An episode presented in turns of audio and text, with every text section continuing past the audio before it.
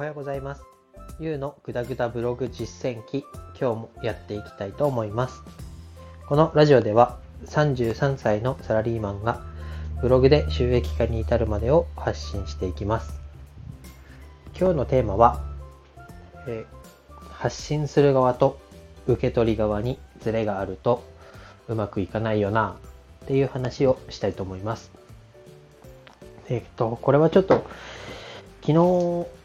YouTube を見て感じた話になります。えっ、とですね、先週、ちょっと生意気にも車を購入しまして、で、それはちょっともう子供が2人に増えることになったので、えー保育園の送り迎えだったり、ちょっとした買い物っていうのも今までは自転車だったりバスだったりで移動してたんですけど、それが2人になるとちょっときついかなというところがあって、まあ、車を買うことをずっと検討してたんですけど、まあ、いよいよ買うことになりました。で、まあ、このラジオでも発信してるように、ブログでお金を稼ぐぞって言ってるのに、なんか新車を買ったりとか、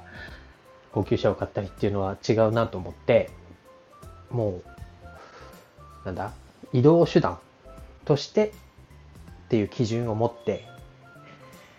買いました。特に、なんだ、装飾が、装飾というかかっこいい見た目だとか、室内環境がすごいとか、そんなのはもう全然考えず、中古の軽で乗り出しで40万円っていう、結構安い、まあ、車自体も10年前のものですし、距離も10万キロぐらい走ってる、いつ買われてもおかしくないと世間的には言われてるような車なんですけど、まあそれでも自分たちにとっては、まあその辺の買い物、近所の買い物だったり、保育園の送り迎えっていうところしか使わないと思って買ったので、まあそこは割り切ってるんですけど、でも言ってもまだ納車前で、ちょっと車手に入ったということでワクワクして、で、えっ、と、その買った車を紹介している YouTube の動画があったんで、それを見てちょっとニヤニヤしてたんですね。で、ある動画を見たときに、まあ私が買った車、まあ当然10年前の車ですから、その車のま最新型の、まあ、外見、外見だったり、中の機能性だったりを紹介している動画があって、見てたんですね。で、そうしたら、まあ、私の目的っていうのは、まあ、自分買ったものが他の人もいいよって言ってると、ちょっとこう、自己肯定感とかちょっと違うと思うんですけど、嬉しくなるじゃないですか。自分が持ってるものも人が褒めてるっていうところで。それでまあ、ちょっとニヤニヤしようかなぐらいの思いで見てたんですけど、えーその、えー動画の中で、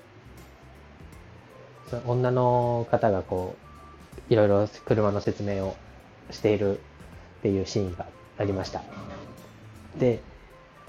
えっ、と、車に、まあ運転席に座って、まあ、エアコンの位置がここでとか、カーナビの位置がここで使いやすいとか、えーのエアコンのボタンがこうなってますっていう説明をしていく中で、このドリンクホルダーについての解説があったんですね。で、まあ、ドリンクホルダーを解説する動解説する動画というか説明するときって、だいたいこう手に取りやすいとか、あとは、なんだ、助手席にこの位置についてるから、乗ってる時に邪魔にならないっていう程度の説明かなと思って見始めたんですけど、その女性の方が、あの、1リットルの牛乳パックみたいなのに入ってるジュースあるじゃないですか。コンビニとかでよく売ってる。それが入るから、この車はいいよねっていう説明をしてたんですね。で、ちょっと私にとっては、そのドリンクホルダーに、車のドリンクホルダーにその牛乳パック、まあ、中身はなあれだとしても、牛乳パックの形状のドリンクを入れるという発想がなかったので、ちょっと不意に笑ってしまいました。で普通、普通というか私の感覚では、まあ、お茶、500ml のお茶だったりとか、缶コーヒーだったりとかを入れて運転するイメージで、まあ、それが入れば、もうドリンクホルダーとしては完全にクリアというか、二重丸ぐらいな感覚だったんですけど、その動画を紹介されてる方は、ここね、牛乳パックの、1リットルの牛乳パックが入るから素晴らしいよね、と。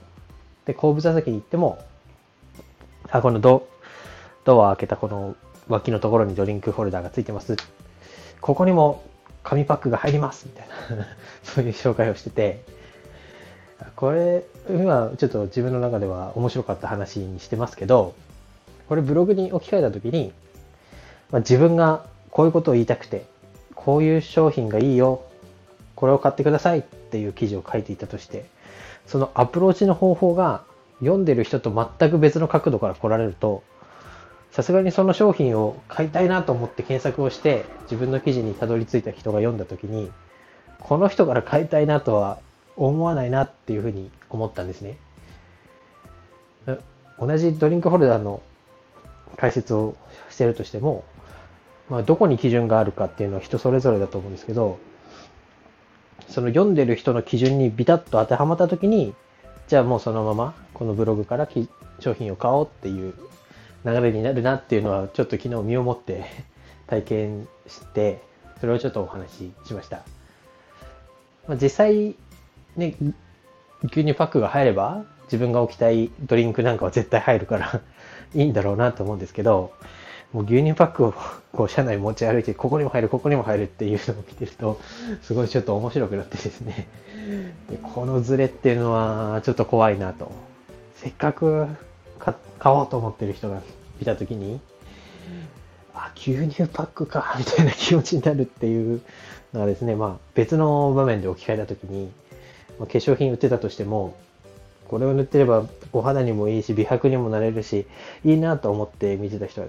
このチューブは絞りやすくていいよとか、そういう角度で説明してるのと、まあ、似てるんじゃないかなと思って、まあ、どうしてもブログを書いている中では、まあ、自分が書いてるんで、どうしても主観的になりやすいと思うんですね。それを、まあ、アップした後でも、書きながらでも、ちょっと外からの視点で振り返振り返るというか、読み直してみて、果たしてこれはちゃんと求めてる人に届いているのかなっていう視点を持って書くっていうのが、やっぱり大事で、まあ、独りよがりの記事になっていると、当然その、最後までは絶対読んでくれないと思いますし、その記事から商品を買おうっていう気になる人もかなり減ってしまうんじゃないかなと思いましたので、そこをですね、ちょっと、なんだ、昨日感じて面白かったなと思ったので、今日はお話しさせていただきました。以上です。バイバイ。